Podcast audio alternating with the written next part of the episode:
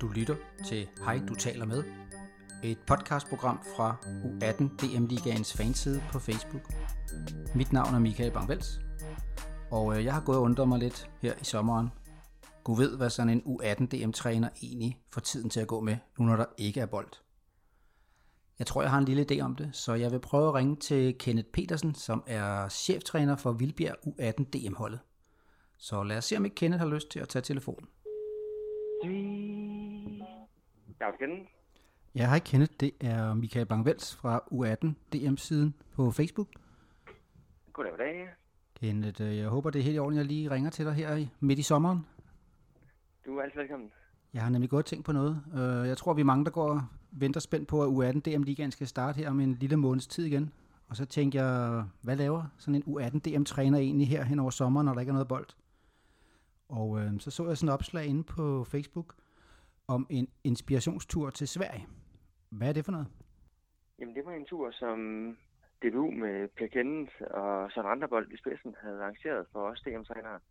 Så vi kunne både få en mulighed for at- være sammen og spare på tværs, men også øh, en mulighed for at kunne følge det danske U16-landshold, der er til Nordic Cup, eller var til Nordic Cup her i forgangne uge i Sverige.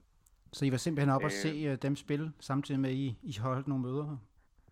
Ja, og så var der en masse tid til, vi kunne snakke på tværs og få givet hinanden inspiration til, hvad går vi egentlig at lave rundt omkring i de forskellige klubber, og få snakket med landstrænerstaben, men også at kunne se øh, fu- selvfølgelig en lille smule øh, det svenske landshold, som stillede øh, åbne døre for os, så vi kunne følge lidt med i, hvad deres tanker var omkring, både hvordan de forberedte sig til kampene, men også hvordan de sådan havde organisation omkring hele opbygningen af deres landsholdsprojekt. Og man kan Og sige, det var måske en meget god, det var måske en meget god øh, partner at kigge lidt i kortene, fordi øh, det svenske A-landshold, altså kvindelandshold, de gjorde det jo fantastisk her til VM. Det må jeg sige. Altså, jeg synes også, at det var et meget inspirerende oplæg, vi fik, øh, vi fik derfra. Særligt kunne jeg godt lide den store grad af fokus på sig selv og deres egne værdier og deres egne øh, spidskompetencer. Der var det tydeligt at se, at, at de i hvert fald, når de øh, lavede deres opstilling til kampene og den, det oplæg, der var til kampene, satte øh, sig selv og deres egne spidskompetencer øh, i første række, og ikke kiggede helt så meget på modstanderne. Så de troede på egne evner, kan man sige. Ja, og det tror jeg også er med til, at spillerne tror på sig selv, og jeg tror egentlig også, at det at vise spillerne øh, tillid generelt set, og få spillerne til at have selvtillid, og at spillerne også har tillid til sine omgivelser, er basen for at kunne udvikle sig. Så jeg kan egentlig, ja, men det flugtede rigtig godt med de værdier, som jeg i forvejen også øh, holder meget af, at skabe sådan en, en tryg friheds- øh, og tillidskultur. Ja, fordi øh, vi har jo snakket sammen en gang. Jeg var oppe og se øh, BSF spille mod jer oppe i Vildbjerg, og øh, der var, havde du lige været med i det projekt, der hedder Bedre Idrætsmiljøer for Piger, og hvor I har jo spillet en, en stor rolle i, i mange af de her videoer, der er lavet. Og der kan man jo godt Ja, var- mærke, at det gennemsyrer lidt, at, at det ligger der noget på sinde, det her. Meget, og det var et øh, meget, meget spændende projekt at være med i, og Søren Østergaard gør et kæmpe stykke arbejde for at få, få det på Danmarkskortet. At det er vigtigt at både behandle pigerne, som de, øh, de har fortjent at blive behandlet, men også at man hele tiden sørger for at lave nogle miljøer, hvor at man kan være i det, selvom det er konkurrence, selvom det er et øh, svært tidspunkt i ens liv, identitetsskabende tidspunkt, og der er mange, meget pres på, både for omverdenen og en selv og så stadigvæk at kunne præstere, og stadigvæk kunne have det godt, både med sig selv, men også i fællesskabet. Det, øh, ja, det, det var det er altid spændende også at få snakket med de andre trænere om, hvordan kan vi få højnet kulturen og miljøet rundt omkring i de danske klubber, så vi får flere piger til at spille fodbold, og flere piger til at vedblive med at spille fodbold, men også at få de bedste til at blive dygtigere. En af de ting, jeg øh, sådan, synes, jeg har observeret lidt her under VM, og det er også sådan meget rundt på de sociale medier, der bliver snakket meget om fysikken. Danske, danske spillers fysik i forhold til, til i udlandet. Har, kan du også lade mærke til, at, at, jeg vil ikke sige, om vi er bagud der, men at det er måske noget, vi også skal til at kigge lidt på, at vi også sådan rent fysisk er klar og, og stærke? Jeg tror helt sikkert, det er en vigtig parameter. Det er jo et trumfkort at sætte ind, hvis der er, der er en, der har en hurtighed eller en styrke, som overmatcher modstanderen. Øh, jeg tror også nogle gange, at den måde, vi får fravalgt eller udvalgt spillere på, allerede for unge år, nogle gange favoriserer øh, dem, der tilfældigvis på det tidspunkt kan noget teknisk, hvorimod at dem, der øh, er gode fysisk, nogle gange bliver sat i bås, som at de, de er jo bare gode fysisk, hvor det, det er ikke helt så værdigt, en, det er ikke en helt så værdig spidskompetence at have, som dem, der er gode teknikere. Dem, der kan tror, tage 100 både... på hver fod, de, de står lige lidt længere fremme, synes du, eller hvad? Jamen, det er ligesom om, at det, det er lidt finere, øh, og den der...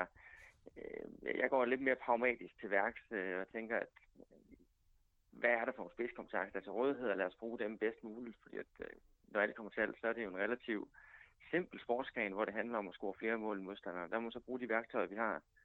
Og der tror jeg, at man i hvert fald nogle gange får et eller andet idyllisk, æstetisk tilgang til fodbold i Danmark, hvor det handler om at, at, at have et flot udtryk frem for egentlig at vinde en fodboldkamp. Og jeg tror, at det andet, det kan man også godt lære senere hen, men jeg synes også, det er ærgerligt, at, at øh, jeg tror ikke, at Danmark er født med generelt mindre mennesker eller øh, langsommere mennesker, men jeg tror, at man nogle gange bliver udvalgt, sådan at dem, der kommer først i køen, ofte er dem, som lige startede med at lave journeringerne lidt hurtigere end de andre. En ting, jeg også har, har lagt mærke til og observeret i, i mine mange år i, i kvinder- og pigefodbold, det er, når jeg, jeg har været med hold til stævner i Sverige, så synes jeg altid, vi har siddet bagefter i forældregruppen og, og snakket om, ah, de der svenske hold, de kommer altså også fra første fløjt, og de fortsætter bare til sidste fløjt. Altså der er sådan en eller anden, ja, jeg tror vi ikke engang kaldte det mentalitetsændring, ikke? hvor vi godt kunne tænke os nogle gange, at de danske piger, som vi havde med på holdene, at de også ligesom var så tændte. Det virker som om, at de først skulle lidt i gang, og så skulle vi lige se andet. Der er det ligesom om, at de svenske piger der, de står bare klar, når, når der bliver fløjtet, og så er de i gang. Er det også noget, øh, som du kan genkende til, eller er det bare en gammel skrøn for, for da jeg var ude at se meget pigefodbold i Sverige? Ikke, om det er noget, der kendetegner øh, alle hold sådan generaliseret, men jeg kunne i hvert fald sagtens forestille mig, at den, altså hvis, hvis jeg lægger vægt på den måde, der blev gået til kampene på fra det svenske landsholds side, så kan jeg sagtens forestille mig, at det er nemmere at gå ind til en fodboldkamp, hvis det er, at man får at vide, at det her det er vi rigtig gode til, at få en selvtid bygget op omkring alt det, vi selv kan, og have fokuset inden en kamp på sig selv. Øh, så tror jeg faktisk, det er nemmere at gå ind fra starten af og sige, vi ved faktisk, at vi er gode, fordi vi er i talesat, hvad vi er gode til. Så vi går ind og leverer fra starten af. Og som det svenske fodboldlandshold også sagde, Jamen, det kan godt være, at dem, vi skal møde, er bedre end os teknisk, men vi er bedre fysisk, og vi er bedre taktisk. Den der er en selvtillid i den, og siger, det kan godt være, at de andre kan nogle ting, men det er fuldstændig ligegyldigt, for vi kan noget, der er endnu bedre. Ind og smøre dem. Ind og vind. Ind og, øh, som, øh, som soldater, der bliver sendt i krig og, og skal bære trøje med stolthed, og her der er vi ude for at give den fuld smadret. Altså, den, den tankegang mærker man helt tydeligt i nogle af svenskerne. Så øh, Vilbjerg, I kommer til at spille svensk her i den nye sæson, eller hvad? Om, altså det er da... Ej, jeg, jeg laver lidt sjov med dig, ikke? Fordi, ja, altså, det er helt selvfølgelig... inspiration, som gør, at, at vi gerne vil gå derhen af. Ja. Uh, ingen tvivl om. Altså, jeg tror ikke, at uh, vi vil gerne være, være selv.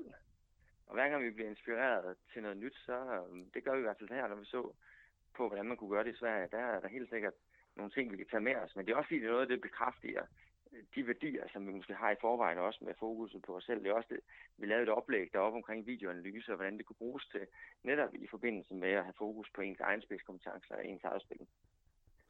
Så øh, I er i hvert fald ved at være klar til, til den nye sæson. Har du fået en ny assistenttræner? Ja, vi har jeg har desværre måtte uh, sige farvel til, til Ole Søndergaard, der har gjort et kæmpe stykke arbejde rigtigt, ja. gennem mange år. Fantastisk person, som har skabt en tryghed og en tillidskultur øh, blandt mange spillere gennem tiden.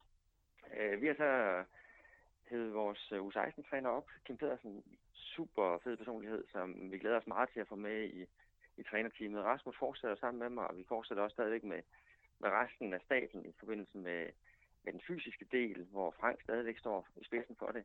Og vi har øh, også stadigvæk Lis som, som holdleder omkring det. Super. Og stadig Jan på målmandstrænerposten. Så på den måde, så er der, så er der lidt tryghed i basen. Godt. Og, og så Kenneth, jeg, øh, jeg vil egentlig bare øh, stoppe dig her, så vil jeg sige mange tak, fordi jeg lige måtte forstyrre dig. Og øh, ønske jer al held og lykke i den nye sæson. Og øh, om en måneds tid, så går det løs. Så vil jeg holde øje med jer og give jer alle held og lykke med på vejen. Jo, mange tak. Og god sommer til dig. I lige måde du. Hej hej. Hej.